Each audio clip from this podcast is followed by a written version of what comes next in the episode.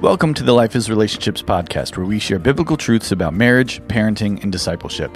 The desire of CTCI is to see individuals and families restored in their relationship to the Father and for them to be empowered to have thriving, godly relationships that impact the communities around them.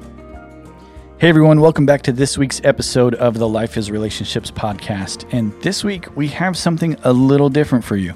The associate producer of this podcast, Seth Stradling, decided that he wanted to uh, flip the script on us a little bit, and he wanted to take some time to interview me as well as uh, my wife Amy. You've heard her me talk about her on the podcast before, and just because of the long-standing relationship that Seth has with both of us, as well as our our time on staff at the ministry, and so Seth wanted to talk through a couple things with us. So Seth, go ahead and take it away. Yeah, it's first off just an honor to have you both here. Thank you, AJ and Amy, for coming back. You guys put a lot of years of service into this place. So I just want to publicly say thank you to you both. Yeah, it's a privilege and an honor, and it's you know been an extension of the body of Christ. Is we've had a couple guests on this podcast, and it's been cool. It's been a a time of reconciliation. Reconciliation. What are we reconciling? We didn't have to reconcile anything. People who haven't seen each other for five years at some point, and one year. A time of reunion. Reunion. There we go. Time of reunion. So, anyway, uh, first question. Um, this podcast is mainly going to be about life after ministry. And uh, yeah, I was just really excited about this topic. And a lot of people who've been at the ministry for a time are, I'm sure, going to be excited. I'm going to send it to all our friends. So, and mentors, parents, everyone, grandparents, whoever. Generational gospel. All right. Did you feel any judgment or burnout after leaving full time ministry? For me, no. I don't think I felt. Uh, well, that's a, a no and a yes. I don't think that I felt any judgment uh, per se because we know we know that we were following the Lord and where He was taking us. Burnout, probably a little bit. Like the the last bit of our time here, um, and it wasn't any any particular person's fault. It's just we knew that it was it was the end of the time, and sometimes like pushing through the finish to in order to finish well because that was one of our goals was to finish well.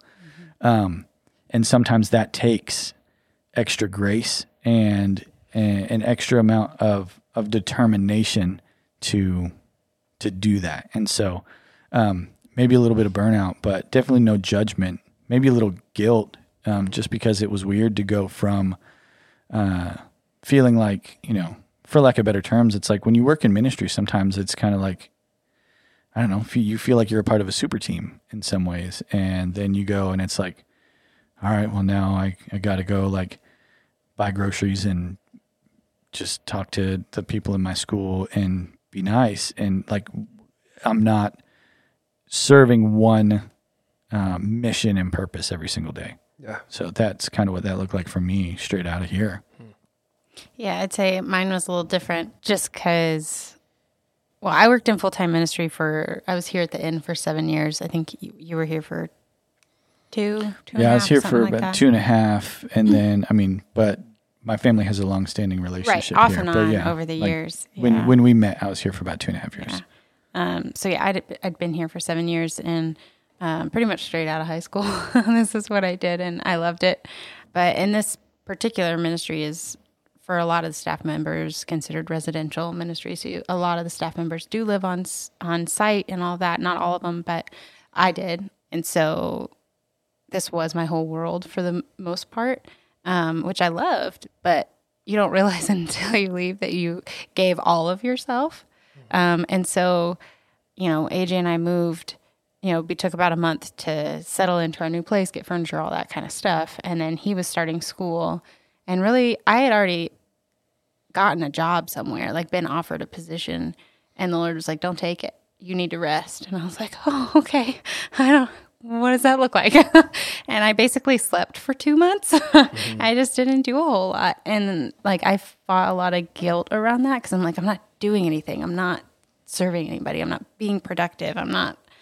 I don't have a job. I'm not bringing money in. Like, but the Lord was like, "No, I need you to rest."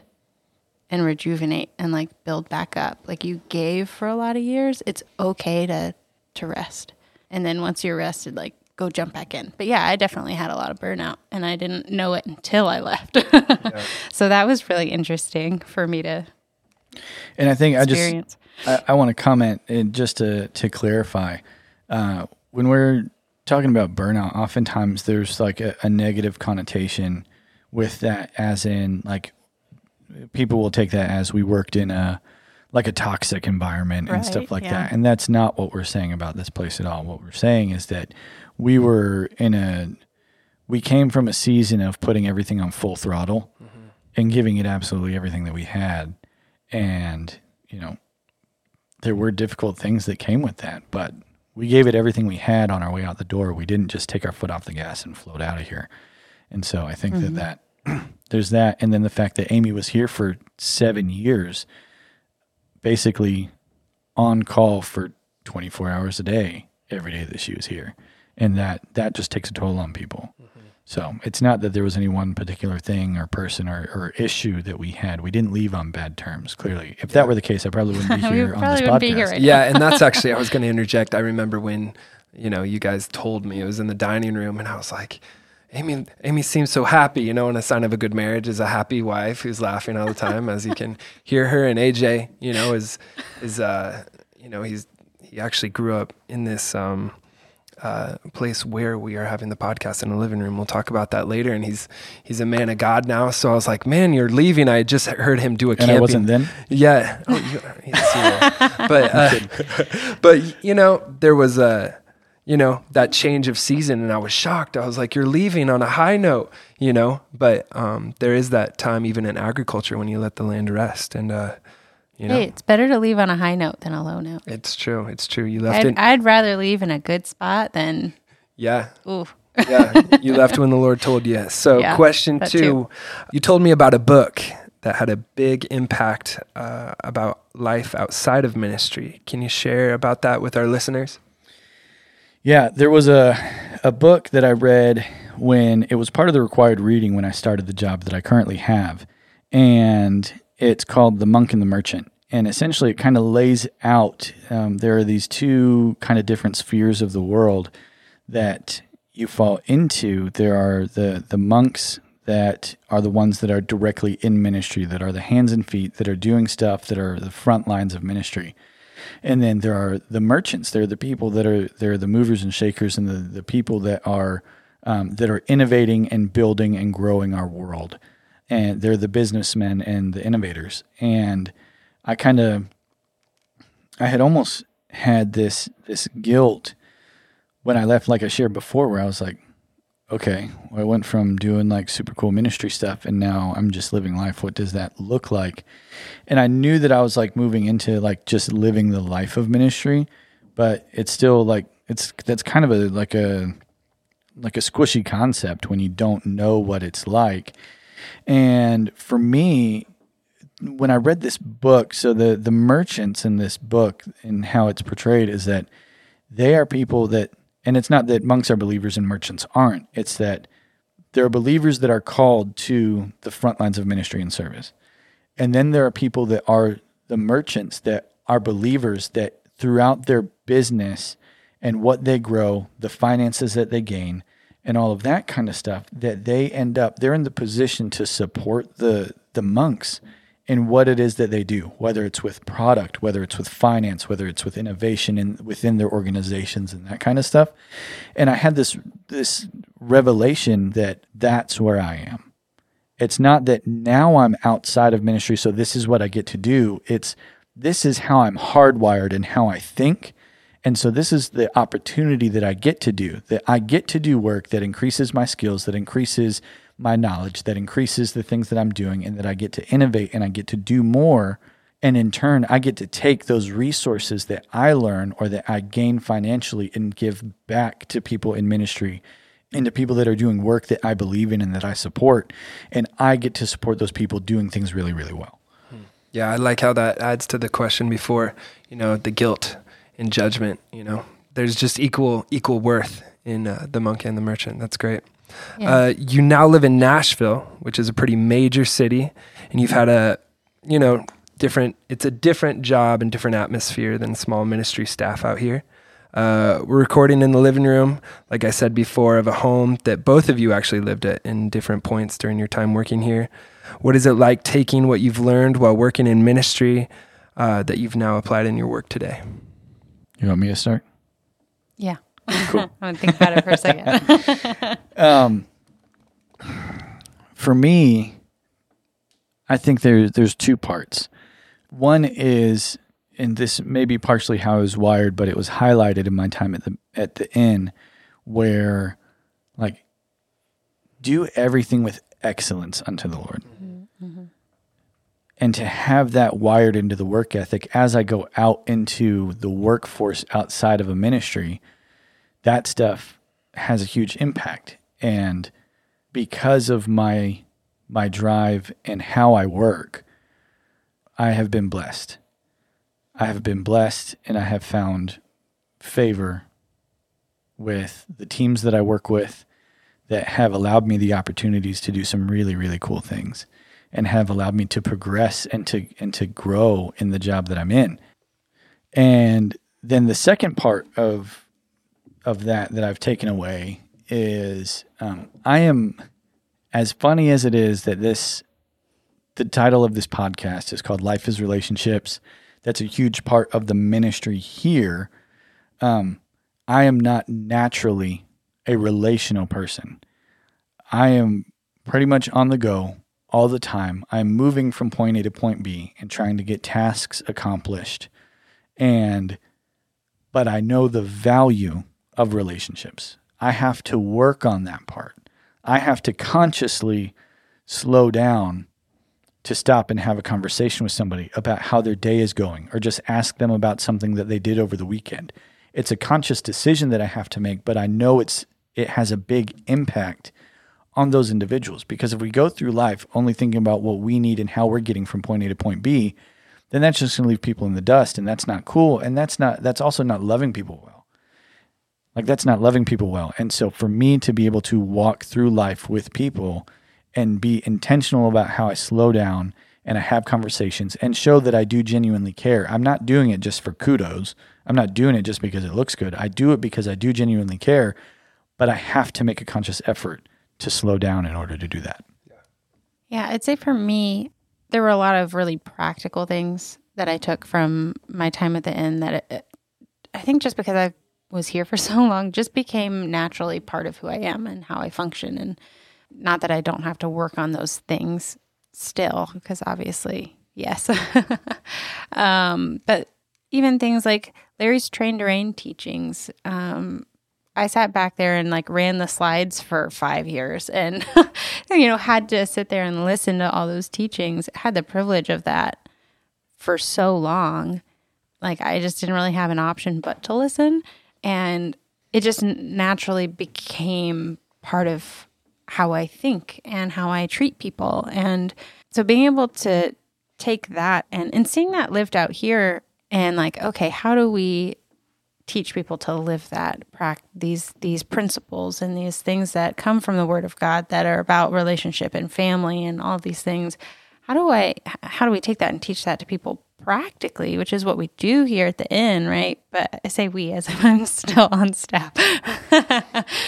But um taking that into everyday life outside of here now living in Nashville and I think it still shocks me sometimes that that way of living and treating people and isn't normal. Because I was in it for so long in a in an environment where that was so normal that to then go out into actual normal life it's not normal to treat people with respect and it's not normal to treat people like knowing looking people in the eye and when you're talking to them and and just communicating that you see them and I'm a super introvert. So like that was a lot for me to have to learn like actually like say, "Hey, I'm in the room." Uh, and you are too. Like we're both in the room and that's important and that's innately because God made you and you're important. And to be able to carry that into all of life, whether I say the name of Jesus or not, people see Jesus in that because that's how Jesus treated people. So, yeah, I guess that's probably one of the biggest things that I took with me from my my years here. Yeah, that's amazing. So, as we wrap up, and practically, uh, you guys already started answering about your relationships and and uh, the life outside of the four walls of ministry. Give us some practical tips of what's worked for you guys after going from small Appalachia town uh, to going to music school and being in a big city, Nashville, and being a witness there. Uh, what are some practical things that have worked out for you besides going to birthday parties and then driving through the night to come record a podcast in the mountains, which is amazing, by the way. Uh, that's a testimony in and of itself. I mean, I think Amy Amy said it really well in what she was talking about and how the the the principles of how to live life and treat people that are taught here that we learned and became ingrained in us. They're a part of our DNA. Like she said, you know, I say we like I'm still here. Well, we may not be here, but it is a part of our DNA. So there is we Yeah. all the time. Like we are invested in this place because of everything that's been poured into us. And so we still t- say we about our relationship with this place all the time. But she said it well in that the principles that are taught here are not normal. Like it's almost abnormal thinking for people to think about the principles and the concepts that we talk about that are so foundational to the Christian faith and what it looks like to live life as a believer. And yet it's just it, it's unknown. So it's like we we get to walk in life with almost like this this little tool bag of secrets that we get to share with people whenever opportunities come up because we end up in situations and then we talk to people about you know hey it's probably not a good idea for you to share about x y or z when you just barely started to know somebody or you know we were talking about like larry's uh, conversation about um, you know levels of communication. There's the living room there's the kitchen there's the penthouse there's all of these things that people don't recognize about how intimacy isn't just about sex and how there's a different level of emotional intimacy that people can get tangled in. And it's like these things that are so normal to amy and i's minds it's not it's not normal or understood out in the world. And once we explain it it's like a light bulb goes on for people and they're like oh my goodness. Like i, I would have never thought about that. No one's ever explained that to me in that way and it makes so much sense now. Mm-hmm. And so I think we just we have the opportunity of having worked in and been in like just been steeped in the principles of this ministry that have taught us so much and we just get the opportunity to bless other people and and walk that out and just be open to when Holy Spirit is prompting us and tapping us on the shoulder for when those opportunities come up. Yeah.